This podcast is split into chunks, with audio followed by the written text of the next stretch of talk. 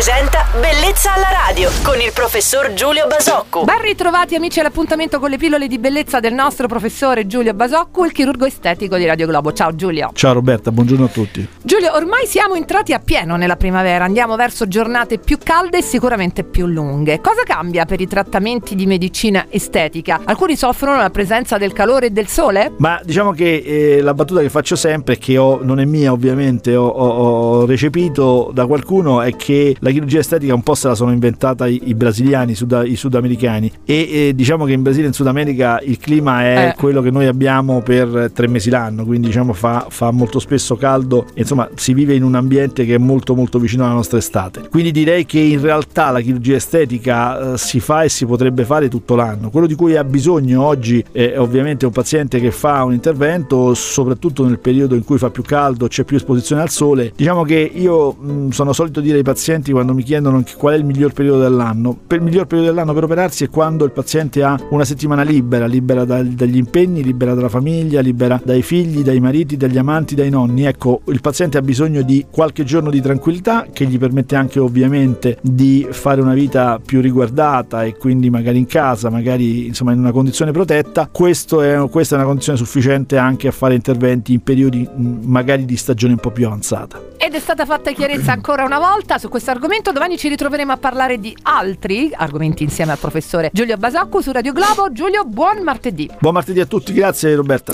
Bellezza alla radio.